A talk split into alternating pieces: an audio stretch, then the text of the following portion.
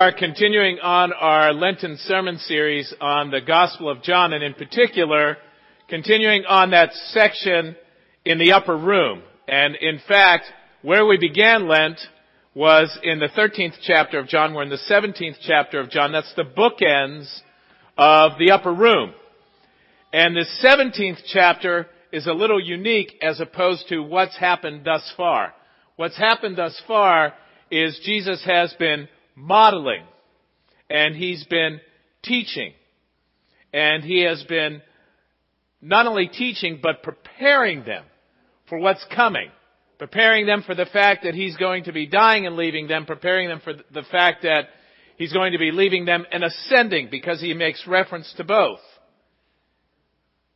He's also warning them, and he also did this extensive teaching on the person of the Holy Spirit. So that's what's been happening so far. And Judas left early on. So what he has at this point is the eleven intimate, committed apostles. That's who he has.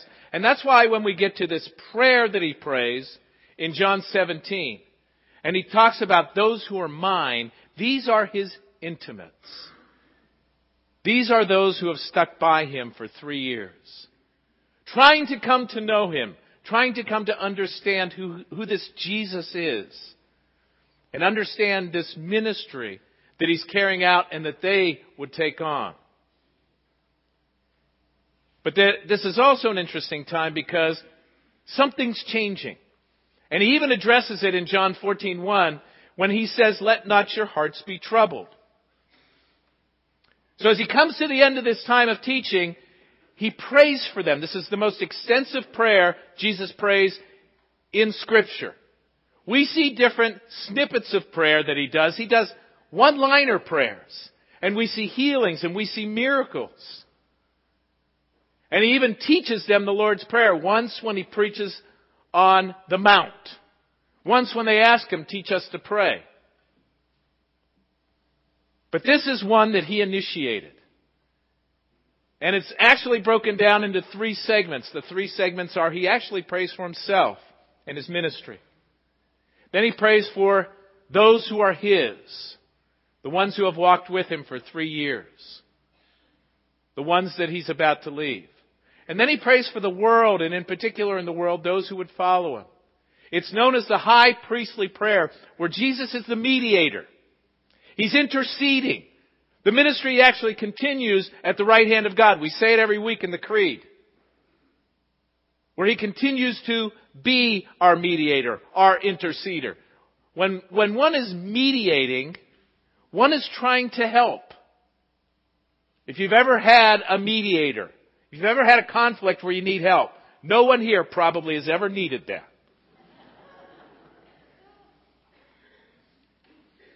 But sometimes we need someone to go between. And it's actually this high priestly prayer.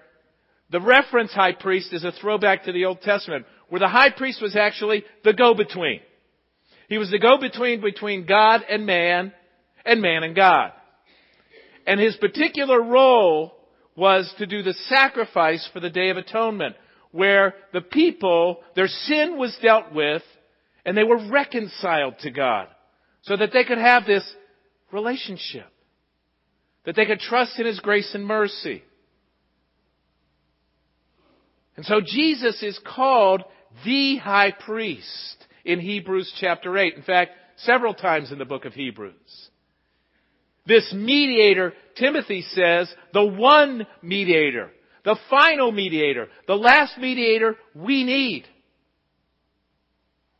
The new covenant, the best covenant, the final covenant. But he's not just the high priest. He's also the sacrifice. As early as John chapter one, John the Baptist refers to him as the Lamb of God, the Lamb of God that takes away the sin of the world. The Passover Lamb made reference in Scripture that we talk about again every Sunday in the communion service. So he is both priest and sacrifice. He's the perfect mediator for our relationship, the final mediator, so that we can be reconciled for good and know God's grace and mercy constantly. And one of the references that he makes in his prayer is that I have come to reveal the Father. I've come to reveal God to you so that you might know him by name. Because sometimes people have these fuzzy ideas about who God is. You can just look in our culture, all kinds of different ideas about God. And you want to know who God is? Jesus says, I've come to reveal him. Earlier in the upper room, he said, if you've seen me, you've seen the Father. Now, let's just think about for a second. If you have seen people portrayed in the media who really aren't who they say they are. You ever seen that? Entertainers, politicians, athletes, clergy. You know, we re- look really good up here in our dresses. And, you know, we're saying holy words and all that kind of, not all clergy are really pure. Just look at the ones Jesus referenced a lot of times. Look at social media and how people portray themselves in social media. Why are they always happy? Some people are absolutely miserable, and they will portray themselves as happy. Why? People will portray themselves as virtuous. They're dirtbags.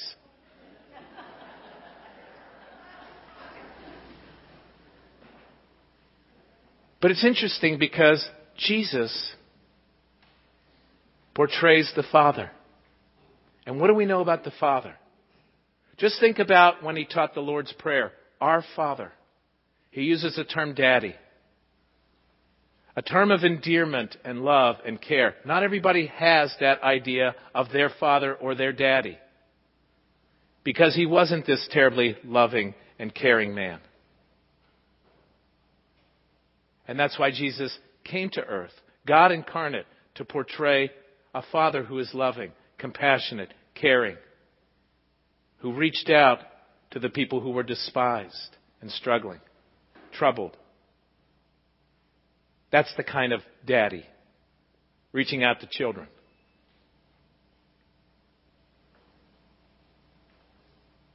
And Jesus said, this is what God Daddy is like. Hallowed be your name. He's holy.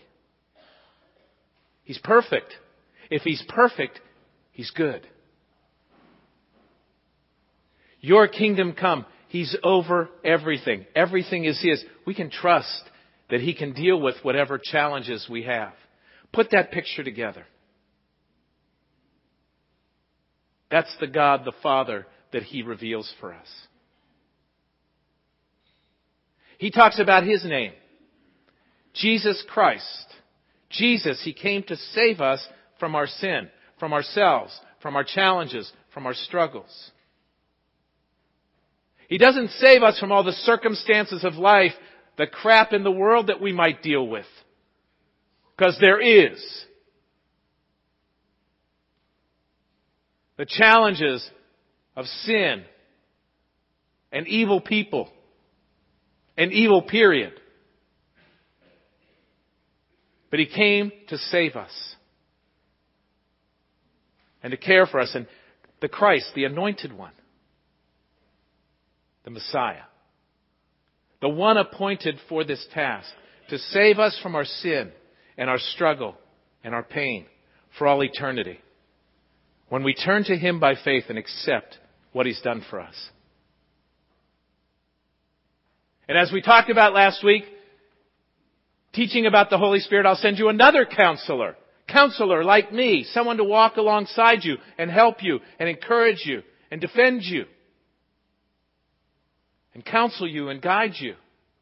Only a spiritual person so that he might be in you to strengthen you when you can't do it.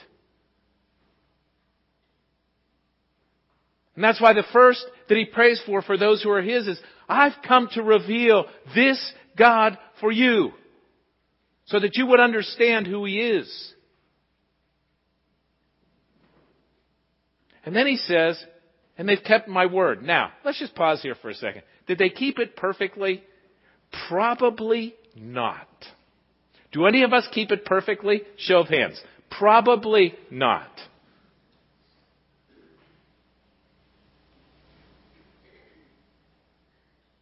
But what that means is he's trying to impart to them. He walked with them, as we said, three years to teach them over and over again, to correct them, to guide them, to nurture them, to say, this is what it's like to keep my word. He modeled it for them because he was perfect.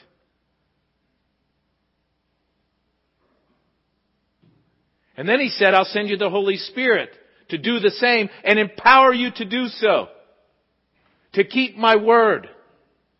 Because his word reveals his will, his truth, as he says over and over again, I am the way, the truth, the life. My word is truth. God's word is truth. The Father's word is truth. Over and over again, this idea, this is truth in a world where there are so many falsehoods, so many false truths. He came to be the truth, to tell the truth, to point to the truth. So that we might keep it. And what does keep it mean? Keep it means live it. Live it. We keep it in our heart. So that we can live it. We live it in relationship to the Father that we seek to grow in that love, that knowledge and love of. We live it with each other. We live it. We love as the Father loves. That's what keep it means. And then he says this interesting phrase. He says, protect them. Protect them. He had just told them earlier in the upper room that the world's going to hate you like it hates me. And you're going to be persecuted just like they persecute me. And he's going to be killed. So they're probably thinking, okay, what does he mean by protect? If you catch what he says by protect, protect them from the evil one. Because God's priorities aren't always the same as our priorities. When we hear the word protect, you know what we think? We think protect our children physically. Make sure they have the good things of life. Protect our beloved people, our family. Protect like a mother hen, a lioness. Protect like a fellow soldier. Protect those we care about. And that's all good. But Jesus has an eternal perspective. When he says protect from the evil one, he cares about spending eternity with them. That's what he cares about. So that they begin this walk now, eternal life now, because eternal life begins in this world and carries on through eternity, so they spend eternity together. That's what he wants. He wants to take them home for all eternity.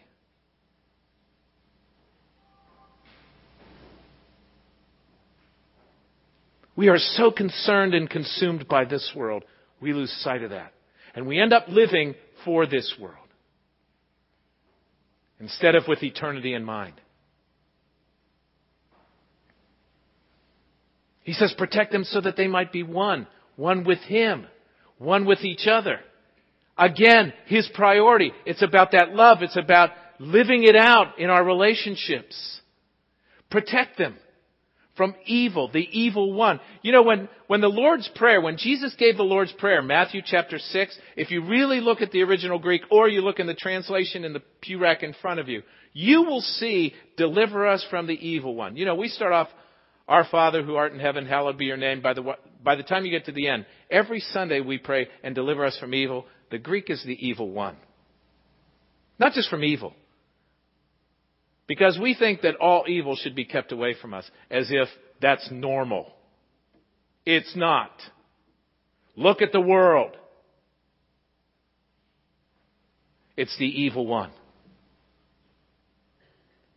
Because God wants us with him always. Always. Those you love, don't want, don't you want them with you always? I do. I do.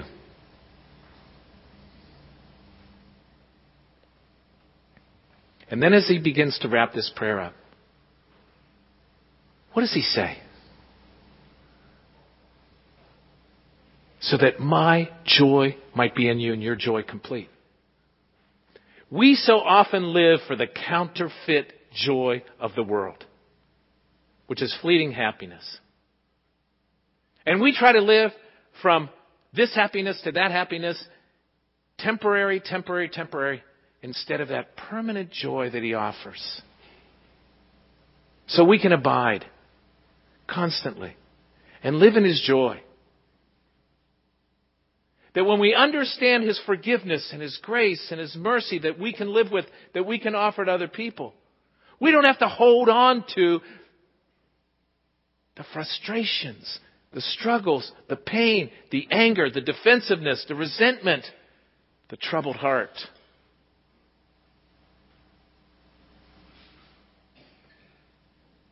We can let it go and experience that joy.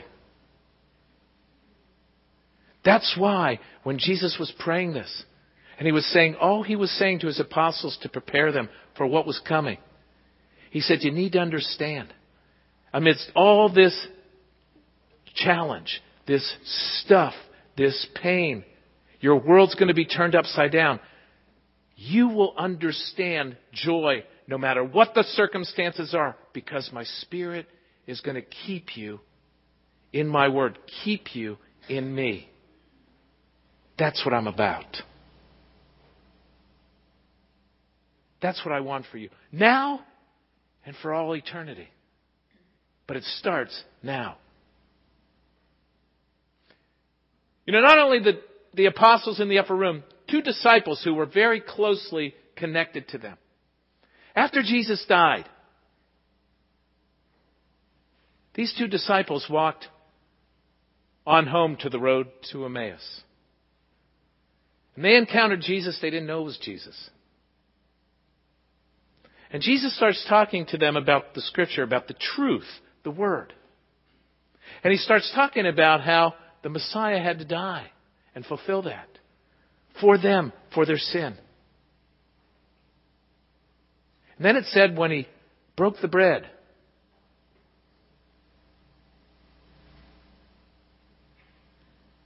that their eyes were open. That when they understood his sacrifice, the Lamb of God, their hearts were burning within them. See, we think of this joy as fleeting happiness. The joy that the Lord wants for us is so deep.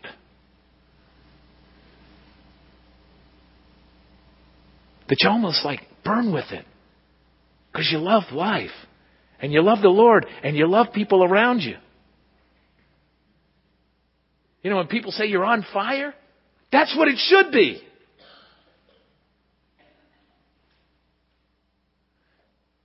And C S Lewis actually said, it's a great quote.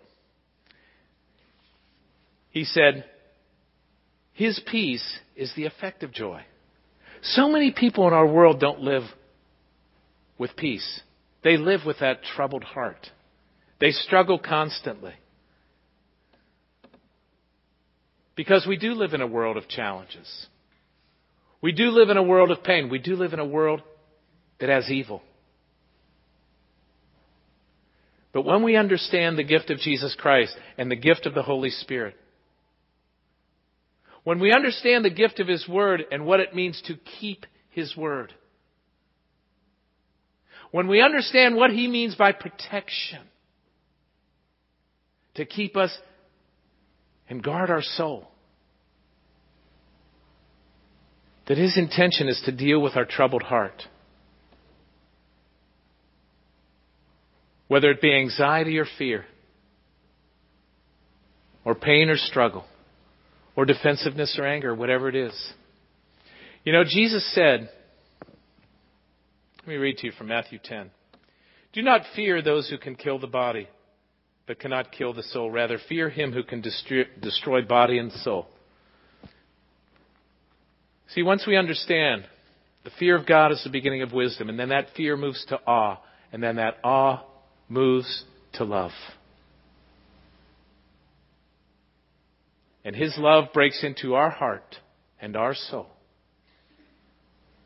and transforms us so that we understand this gift that Jesus has prayed for, first for his apostles and then for those who would believe after them. That's us. As we approach Palm Sunday next week and Holy Week and Easter, my prayer is that you understand his prayer. My prayer is that you understand who Jesus has revealed God to be and the gift of the Holy Spirit. My prayer is that you would keep his word in your heart and live it. And that you would know his joy and his peace whenever you have a troubled soul. Let's pray.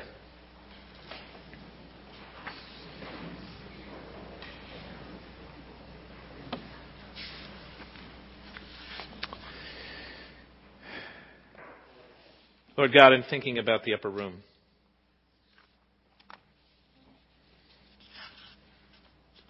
The apostles already had troubled hearts and they had no idea what was in store for them in the coming days.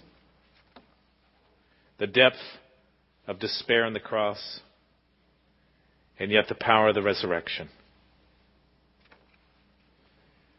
Lord, help us to realize that in you we needn't stay with a troubled heart. We needn't stay in the depth of despair, and we needn't fear any evil. Because you sent your Son to deal with